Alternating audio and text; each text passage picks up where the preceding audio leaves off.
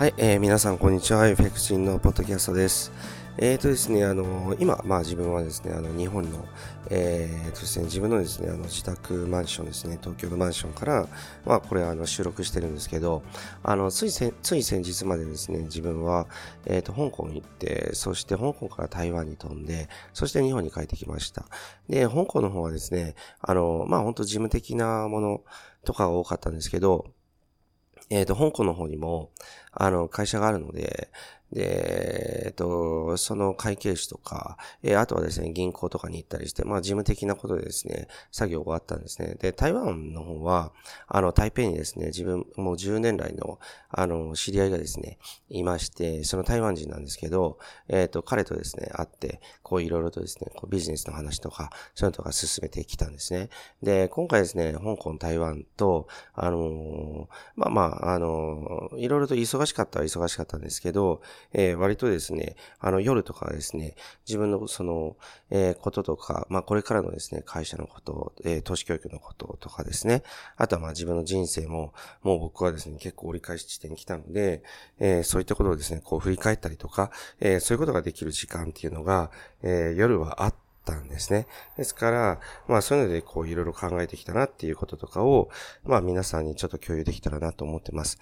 えー、っとですね、あの、やっぱりいろいろ考えたのは僕のですね、人生の中で、もうあの、会社経営っていうのは、もう10年になるので、で、その前のですね、週7配信とかトレーダー生活とか入れたらですね、まああの、投資とかトレードっていうものに、もう16年ぐらいですね、関わってる、えー、わけなんですね。で、まあもちろんですね、あの、そこに至った経緯っていうのは、えー、その前からですね、メメントこう続いてきたものとかっていうのはあるんだと思うんですけど、やっぱりですね、僕はその、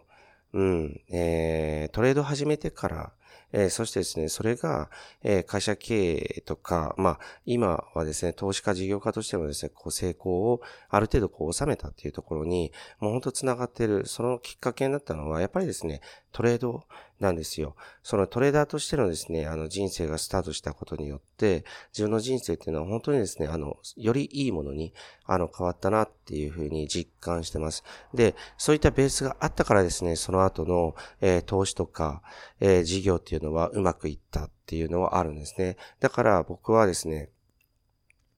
えー、これまでもですね、あの、いろんなところで皆さんにお伝えしてると思うんですけど、あの、一番最初のですね、とにかくスタートっていうのを、えー、トレーダーに置くっていうのは、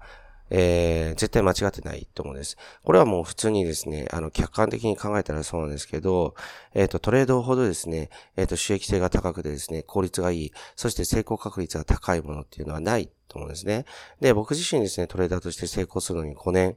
5年ぐらいかかったわけですけど、あのそれを、まあ皆さんにね、ノウハウとして提供することで、えっ、ー、と、それをですね、えー、勉強してくれた、えー、方々からはですね、やっぱり遠回りせずに、あの、1年とか2年とか、早い人はほんと数ヶ月とかで、もうあの、コツをつかんでね、えっ、ー、と、お金を稼げるようになったっていう声も結構たくさん聞いてるんです。で、なんで僕がですね、入り口としてこう、トレーダーっていうのを、やっぱり、あの、とにかく押すかっていうと、えー、さっき言ったようにですね、あの、効率性の面なんですね。えっと、あの、いろんなですね、その、なんていうかな、こう、スタートとしての、あの、小ビジネスっていうのは、小っていうのは小さいってことですね。あの、小さなですね、あの、ビジネスっていうのは、いろいろあると思います。あの、インターネットでの何か小売りとかもあるし、ええー、まあ、えー、っと、他にもですね、まあなんかあの、小さなですね、その店舗を持つとか、あとは、えー、もうほ、ほんとそういう小さなですね、オフィスを構えるとか、えっ、ー、と、自営業として自分が持ってるスキルですね、あの、ウェブマーケティングだとか、ウェブデザインだとか、あの、プログラミングとか、そういったものでですね、あの、個人的に、あの、スタートしていくとか、あの、いろいろあると思うんですね。けれども、えっ、ー、と、どれもこれもですね、成功確率っていうのは本当に低いかなと思います。で、自分でですね、あの、最初から事業をスタートしようとするとですね、やっぱりですね、あの、数千万の資金っていうのはどうしても必要かなっていうふうに思います。えっ、ー、と、自分がですね、クロスリテイリングを始めるにあたってもですね、初期投資っていうのはやっぱり7000万ぐらいかかってるんですね。で、今、同じようなですね、携帯で、えっ、ー、と、インターネットでですね、そのあの、やっぱ、ウェブコンテンツとかをこう販売しようと思ったら、やっぱり1億から2億ぐらいは広告費の面でですね、かかってしまうっていうのは、やっぱり周りを見ててもそうですし、そう言われてることなんですよね。昔と違って、そのインターネットでの商売っていうものは、えっ、ー、と、広告の単価っていうのがどんどん上がってる。これは皆さんも想像つくと思うんですね。昔はまだ黎明期の頃っていうのは、まだそんなに広告にお金をかけなくても、なんとかなった時代があったわけだけども、これからっていうのは、やっぱり、えっ、ー、と、1億でも、あの、失敗する可能性ってのは結構あって、あの、2億とかっていうぐらいはないと、2億あってももちろん失敗するケースもあるし、最初うまくいっても5年後とかに、えー、潰れてしまうとか、そういうのはある。で、この辺は大きなリスクだと思うんですよね。けれども、あの、トレーダーっていう職業だったら、そういった大きなリスクっていうのは背負わなくていい。まずは自分自身がいくらっていうふうに決めた資金でスタートできるっていうことですね。例えば、100万円っていうふうに、えっ、ー、と、FX の口座に入れたら、その100万円が軍資金です。で、100万円の中でですね、その1トレードあたりですね、あの、いくらのところに、えっ、ー、と、損切りのラインを置くか。で、これがですね、あの、一番最初のえっ、ー、と、リスクであって、100万円がリスクにさらされるわけじゃないってことですね。えっ、ー、と、損切りのところを2万円、マイナス2万円で置いたら、それがリスクなんです。だから全然ですね、億単位で事業を開始して、それで人生どうなるかわからないっていうようなものと違ってですね、やっぱり、あの、気軽に、えー、始められる。そしてですね、そこに、あの、方法論とかがしっかりとこう備わってですね、備わった状態で、かつですね、あの、一定のですね、訓練とか、勉強とかをした状態でですね、始めた場合っていうのは、成功確率はぐんと上がるので、その、あの、もし、一番最初のマイナス2万円っていうものね、これを失ったとしても、これはもう、あの、どんな事業をやるにも必要経費っていうのは最初に何百万何千万でかかるわけだから、それを考えたらですね、全然こう、あの、えっ、ー、と、なんですかね、必要経費として割り切っていけるものかなと思います。で、それ1年間トライしてですね、その100万円を、あの、いくらに増やせるか。まずそこからスタートするわけですね。で、それをスタートする前段階として僕がお勧めするのは、やっぱり、あの、と、あの、トレードしながらでももちろんいいんだけども、えっ、ー、と、勉強するってことですね。僕自身5年かかったってトレーダーとして勝てるようになるまで5年かかったっていう話をしたと思うんですけど、要はですね、いろんな思い込みとか、あのトレードの癖とか、そういったものをですね、つける前に、あの正しい方法っていうのを学ぶべきなんです。で、正しいっていうのは一つじゃなくて、いろんな切り口があるんです。いろんなですね、成功したトレーダーっていうのは、あの、いろんなやり方、えー、を、えー、それぞれ持ってるので、あの、それぞれをこう学んでいただいて、まずは、あの、自分自身どれが、あの、まず一番最初の一つ目の武器としてどれが自分に合うかっていうのを、まずはこう決めるっていうところ、それがスタートかなと思います。で、あの、今もですね、僕もですね、いろんなトレーダーからいろんな手法っていうのを学んでるんです。で、これはですね、あの、学ば、学び続ける必要があるかなと思います。あの、トレードをですね、あの、やめてしまって、その投資とか事業とかそっちだけで行くっていうなら、まだ別にそういうのってのはやる必要ないんですけど、トレードでですね、収益を上げ続けるためにはですね、あの一つのロジックじゃなくて、それをこう複数どんどん増やしていく。そして要はですね、あの、学習っていうものにはゴールはないかなと思います。それを、やっぱり怠ってしまうと、うーん、なんて言えばいいんだろうな、ふとした時に、うーんと、その、うまくいかなかったりとか、相場って、えー、必ず毎回一緒じゃないし、過去、えー、有効だったロジックっていうものが、えっ、ー、と、そのまま全くアレンジを加えずにうまくいくとも限らないので、常にもう学び続けることで、あの、その変化する相場に対応できる力っていうのを常にこう磨き続けるっていうかな。そういうようなイメージなんですね。だから僕はいつも語学とかスポーツとかに例えてね、トレードっていうものについてお話しすることってあるんですけど、例えば、あの、英語ですね。英語とかも僕がこう、えー、話せるようにや、なるまでってやっぱり期間かかったわけだけども、えっ、ー、と、それで話せるようになって、でもですね、あの、しばらく一定の期間話をしてない、英会話とかをやってないと、やっぱりですね、あの、あの、その後パッとこう英会話の場に、えっ、ー、と自分が身を置かれた時に、あ、あれ、うまく言葉が出てこないなっていう風になったりするんですよ。で、時代の変化で英語っていうものも実は変わってるんですね。あの、あの自分がですね、例えば小学校、中学校、高校とかっていう時は、アメリカ英語、えー、さえ学んでればよかったけど、今やですね、時代とともに英語っていうのはワールドワイドな言葉になって、ってきて、あの、いろんな国のいろんな、こう、文化背景とかの中でいろんなテイストが加わって、いろんな言い方とかが、なんか、生まれてきちゃってるんですよね。だからそれが新しい単語だったり、新しい表現だったりとかが出てくるんで、そういうのを知らないと、やっぱり衰えていくっていうところはあるわけですね。で、スポーツとかもですね、やり方学んだ。例えば、あ何でもいいんだけど、じゃあ、あの、ボーリングでもゴルフでも、やり方分かったら、一応ですね、あの、しばらくやってなくても、あの、やり方覚えてるわけですよ。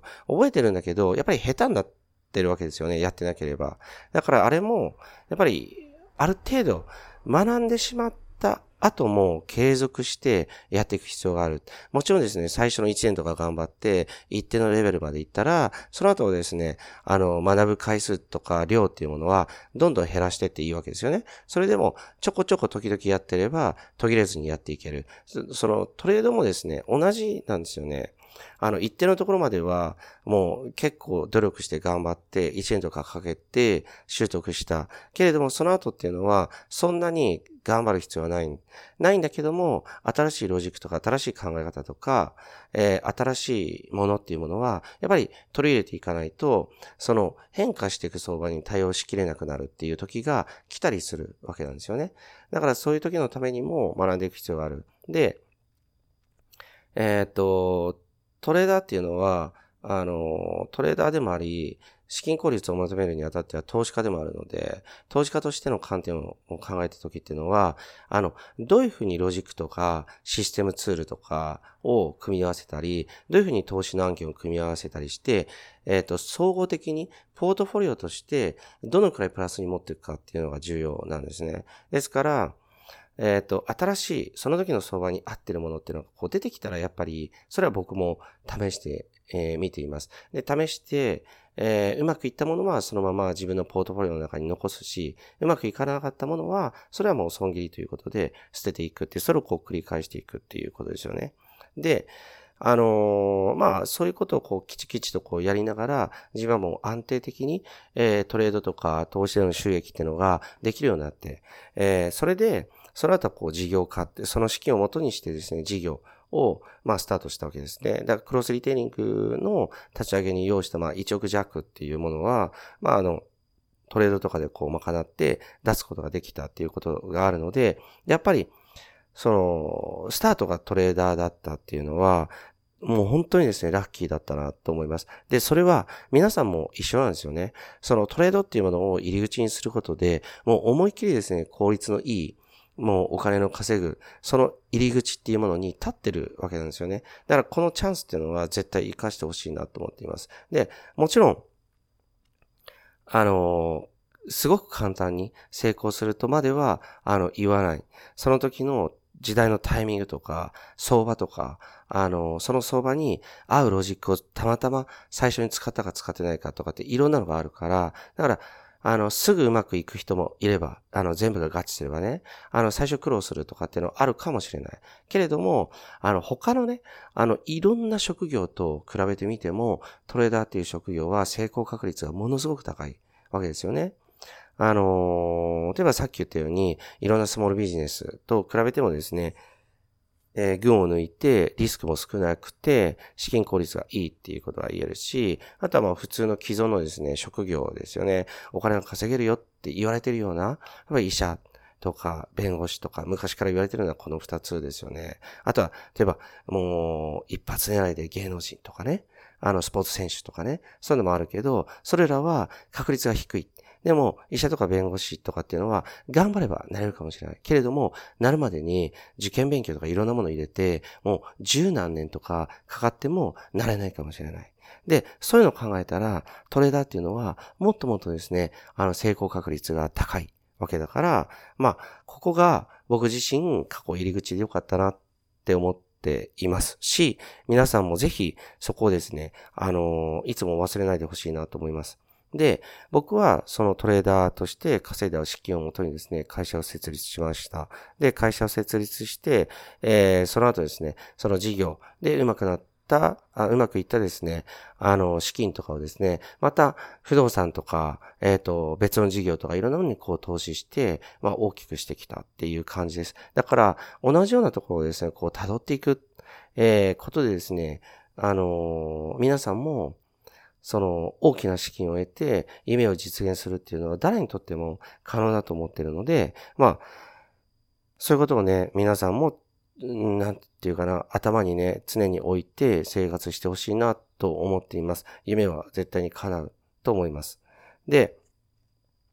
で、まあ僕はですね、あの、香港とか台湾で、まあそうやって、ああ、昔こうだったよな、とかっていうのをこう振り返って、えー、たわけなんですけど、あの、その、僕自身がその振り返ったこれまでの人生っていうのは、イコールですね、あの、自分が、なんていうか、こういうのを言うのも、なんかすごく、うん、おこがましいんだけども、皆さんにとっても参考になるのかなっていうふうに思います。トレーダーとして最初はこうだった、こういうふうに苦労して、でも成功した。成功したら、成功した資金でもって、こうした、ああしたっていうのを、皆さんに今後もですね、あの、伝えていく、そういう機会が、えっ、ー、と、ポッドキャストで、こう得られれば、すごいいいなと思っています。それらが、うん、それらの話がですね、皆さんにとってもう参考になってくれればなっていうふうに思って、まあ、今後も続けていきたいと思うので、ぜひ、まあ、あの、えー、ポッドキャスト配信された時は聞いてほしいと思います。はい。はい。今回は、えー、以上となります。はい。またですね、お話します。はい。それではですね、じゃあ今回は以上です。ありがとうございました。今週の放送はいかがでしたでしょうか？弊社クロスリテイリングでは投資に関わるさまざまな情報を発信しています。ひらがな3文字で「投資」に教科書の「科」で「投資家」と検索してみてくださいね。それではまた次回お会いしましょう。この番組はクロスリテイリング株式会社の提供でお送りしました。